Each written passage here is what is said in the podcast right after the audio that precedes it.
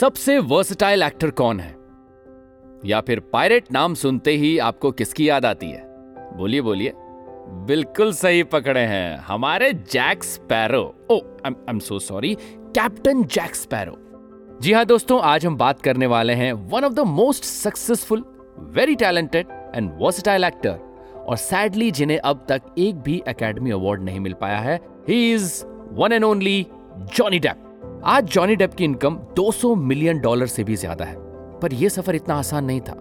Depp का जन्म हुआ था नौ जून उन्नीस सौ तिरसठ को ओवेंसबोरो, केंटकी में, जहां उनकी मदर बेटी एक वेट्रेस थी और फादर जॉन सिविल इंजीनियर थे।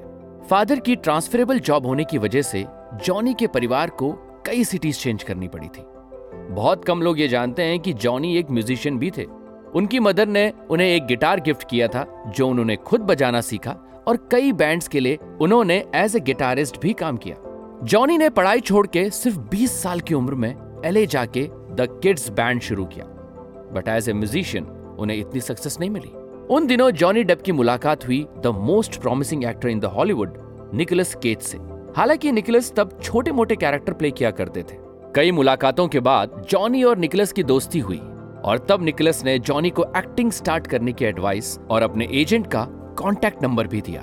लेकिन तब जॉनी जी एक्टिंग के लिए श्योर नहीं थे, लेकिन फिर भी निकोलस के कहने पर उन्होंने एक्टिंग के ऑडिशंस दिए, और उनके लुक को देखकर उन्हें तुरंत उन्नीस सौ चौरासी में आई horror film a nightmare on Elm Street में कास्ट कर लिया गया। उन्नीस सौ सत्तासी से उन्नीस सौ नब्बे तक उन्होंने इक्कीस जंप स्ट्रीट टेलीविजन सीरीज में एक पुलिस ऑफिसर का रोल किया, जिसे लोगों ने बहुत पसंद किया, और तब से शुरू हुई एक स्ट्रगलर म्यूजिशियन से लेकर greatest actor of all time की जर्नी। उसके बाद जॉनी ने फिर कभी पीछे मुड़कर नहीं देखा। टेलीविजन सीरीज के बाद जॉनी ने कई एड्स, मैगजीन्स के लिए भी काम किया। उन्नीस सौ नब्बे में डायरेक्टर जॉन वॉटर्स ने उन्हें as a lead role cry baby movie में ब्रेक दिया। टिम बर्टन की डायरेक्ट की हुई मूवी एडवर्ड सीजरहैंड्स ने जॉनी के करियर को अलग ही टर्न दे दिया। इस मूवी में लीड कैरेक्टर जॉनी एडवर्ड के हाथ की जगह सीजर्स रहते हैं, और उस रोल को डेप ने बहुत ही बखूबी से निभाया। जॉनी की एक्टिंग को लोगों ने बहुत अप्रिशिएट किया। तब से लोगों का जॉनी को एज एन एक्टर देखने का नजरिया ही बदल गया।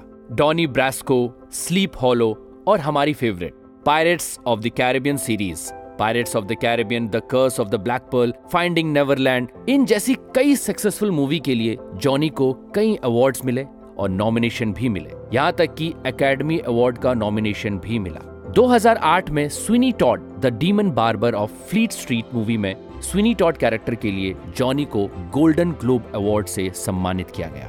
इतनी सफलता के बावजूद जॉनी की लाइफ आसान नहीं रही।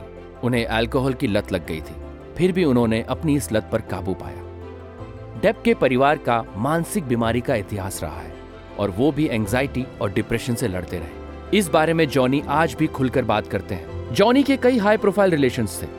विनोना राइडर, केट मॉस और एम्बर हर्ड के बारे में तो क्या ही बोले। जॉनी एक सक्सेसफुल, वर्सेटाइल और टैलेंटेड एक्टर हैं, लेकिन फिर भी वो अपने स्ट्रगल को लेकर खुल के बातें करते हैं। जॉनी आज भी मुझ जैसे और आप जैसे कई लोगों के लिए एक इंस्पिरेशन है।